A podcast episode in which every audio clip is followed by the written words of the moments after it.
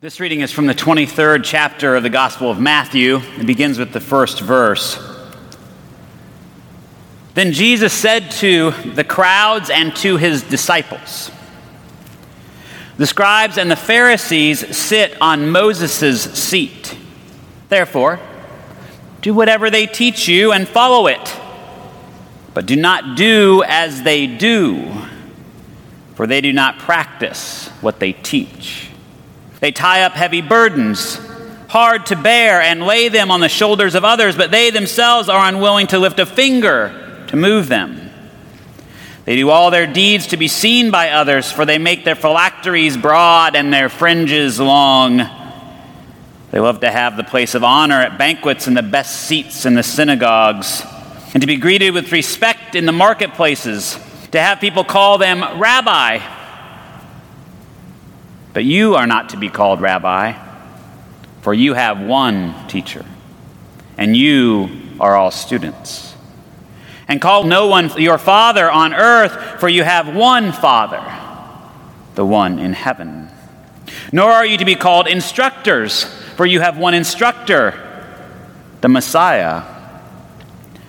The greatest among you will be your servant, and all who exalt themselves will be humbled and all who humble themselves will be exalted.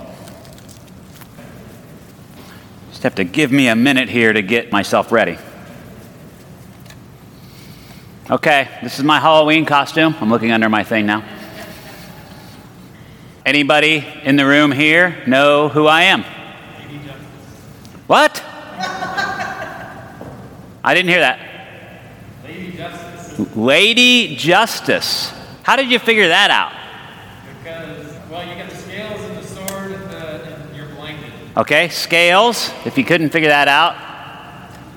A sword, Minecraft, thank you very much. And a blindfold. Yes, traditionally, since I think about the 15th or 16th century, the representation of justice, Lady Justice, has been blindfolded. We may talk about that in, in a little bit, about the fact that for most of history, Lady Justice was not blindfolded. So that's my, I wanted to start out with that because I think it's super fascinating and hey, it's fun to, fun to dress up for Halloween, right?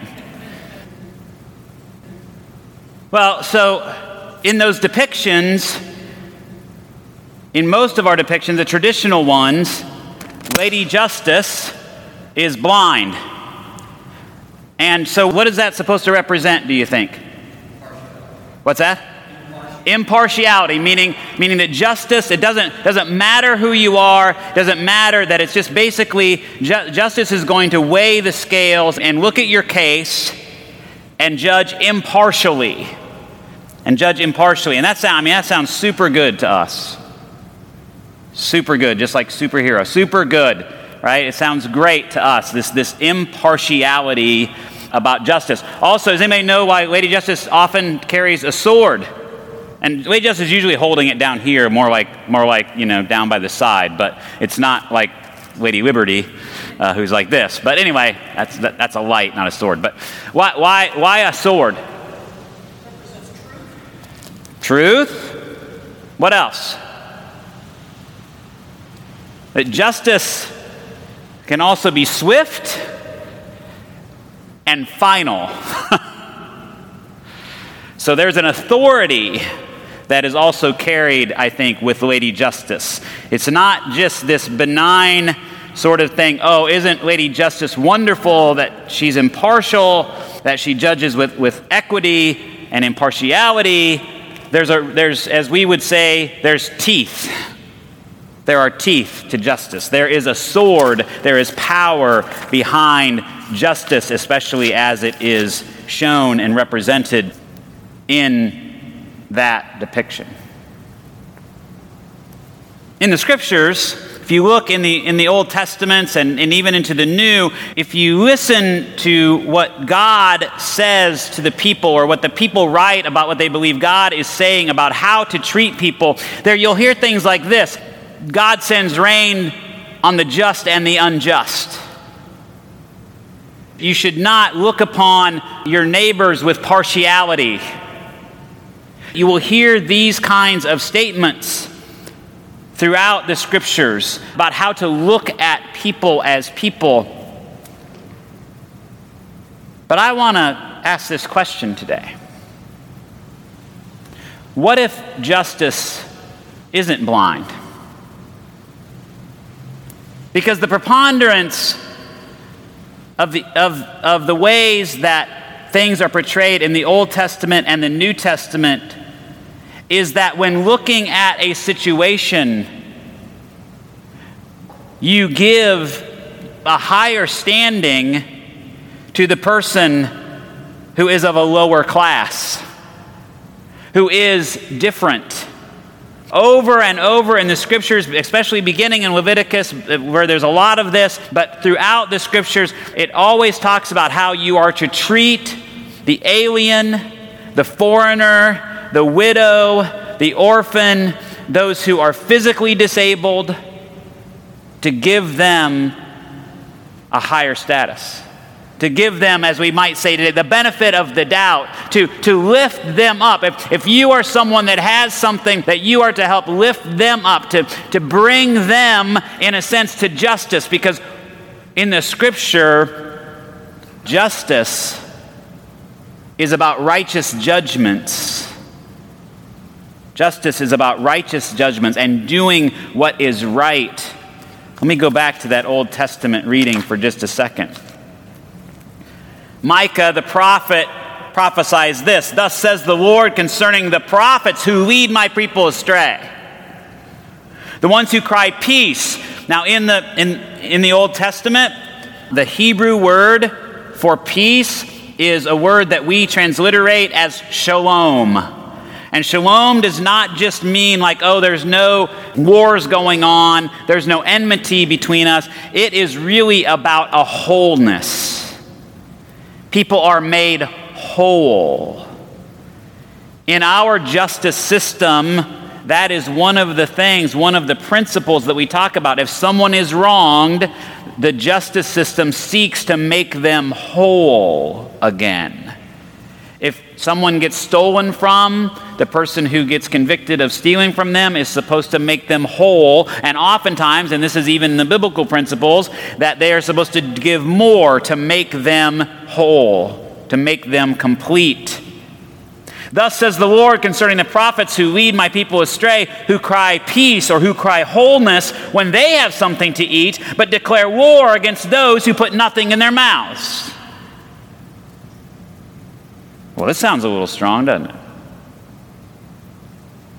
Well, I want you to think about the ways that we, you hear us, I use us as people in the United States of America, talk about those who live without food in their mouths. Those of us that have food in our mouths, how we often talk about those who do not. Get a job. There's plenty of jobs out there. What's your problem? Because we can't see beyond our own situation. Thus says the Lord concerning the prophets who lead my people astray, who cry peace when they have something to eat, but declare war against those who put nothing into their mouths. Hear this, you rulers of the house of Jacob and the chiefs of the house of Israel, who abhor justice and pervert all equity who abhor justice, who abhor making right judgments, who pervert all equity. And I, that's a great word. In the Hebrew, it means to twist what is straight. To twist justice and judgments, to twist what is straight, to twist what is to be given to all people its rulers give judgment for a bribe, its priests teach for a price, its prophets give oracles for money. Yet they lean upon the Lord and say, Surely the Lord is with us. We must be the righteous. No harm will come upon us. And yet the prophets in the Old Testament continue to decry this kind of behavior. And yet our brokenness continues to work its way in the world, and our brokenness takes on a momentum that what we then call it is we call it evil. Because those of us who have food to put in our mouths have declared war on those who have nothing to eat. Jesus follows this line of thinking. When he calls upon the church, he wouldn't have called that it that, but we'll call it that. The community of faith, we'll call it that. The scribes and the Pharisees sit on Moses' seat. They have positions of power. Okay, so therefore do what they teach you and follow it, but do not do as they do, for they do not practice what they teach. Wow. You'll know them by the fruits of their labor. You'll know them by their fruits. They tie up heavy burdens hard to bear and lay them on the shoulders of others, but they themselves are unwilling to lift a finger to move them. What an indictment of those in power, right? Of those who have and have the ability to lift up the others who don't have anything to eat, who don't have the things that we have, to help give them a place at the table, literally, and yet they continue to do their things to be seen by others. They practice their piety. They give great sermons. And yet, what's happening behind the scenes? Jesus really goes after them. He says they make their phylacteries broad, and what they're talking about is the phylacteries are the, the bands that they wrapped around their arms and around their heads that held the scripture when they did their prayers. So they made them broad, they made them very large so that you could see just how pious they were. Just how righteous they were. This, this outward demonstration look at me and how good I am and how right I am with God. They make their fringes long, meaning the fringes on their prayer shawls, to show again how righteous they are, how good they are. And yet Jesus says the fruit of their life does not reflect this because they put burdens on people who cannot bear them. They have declared war against those who have no food to put in their mouths. They love to have the place of honor at banquets and the best seats in the synagogues. Yeah, so do I. Right? To be greeted with respect in the marketplaces, to have people call them rabbi. Oh, pastor, gosh, it's so good to see you. But you're not to be called rabbi, for you have one teacher and you are all students. Call no one your father on earth. And I think what they mean there is it goes along with rabbi. Don't call anyone your father because we all, you know, we all hopefully have a father, probably somewhere along the way. But not that kind of father, but a father in the faith is what he's talking about there. A rabbi, a teacher who's a human being. Nor are you to be called instructors, for you have one instructor. Again, not a rabbi, not a father, but not an instructor. But you have one instructor, the Messiah. And then he gets to it. The greatest among you will be your servant. All who exalt themselves will be humbled, and all who humble themselves will be exalted. One theologian wrote this week, I believe, in an editorial about all of the sermons that are being preached about who to vote for. And he said, Pastors, stop it. What you ought to be concerned about, pastors, is are you leading a community that is developing the lives of faith, faith in Jesus the Christ, so that no matter who is leading, they are willing and sold out to the gospel of Jesus? Wow. We get so caught up in these arguments. We get so caught up in these things, and I think a lot of the times it's a diversion. It's a diversion from what's going on and why things are the way they are. Because in some ways, there isn't justice, there isn't peace inside of me. I don't treat myself with equity. I have not believed in the gospel, which is that Jesus has set things straight. Jesus has reconciled everything inside of me. Jesus has made everything right. Jesus has made me right with God and right with my neighbor. And yet I still twist things in my heart, in my life, and as I live that out in my community, it twists justice. It perverts peace. Jesus came not to lord it over us, but to serve. And in serving, he gave his life for everyone. He did not give people what they wanted, but he gave them what they needed. He healed people who needed healing. He gave them what they needed, not necessarily what they wanted. When he came to visit Zacchaeus, I think Zacchaeus just wanted an audience with him, maybe to feel special because here's this, this person. What did, what did Zacchaeus get? He got a changed life.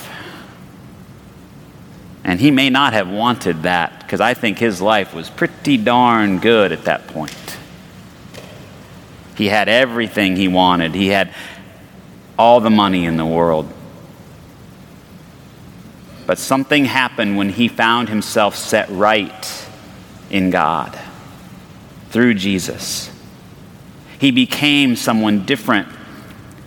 He saw that, there, that he was defrauding those around him, that his actions were not speaking peace to the community. He had to be changed inside of himself before he could affect change out in the community. And so I want to ask you do you have justice with yourself? Do you have peace with yourself?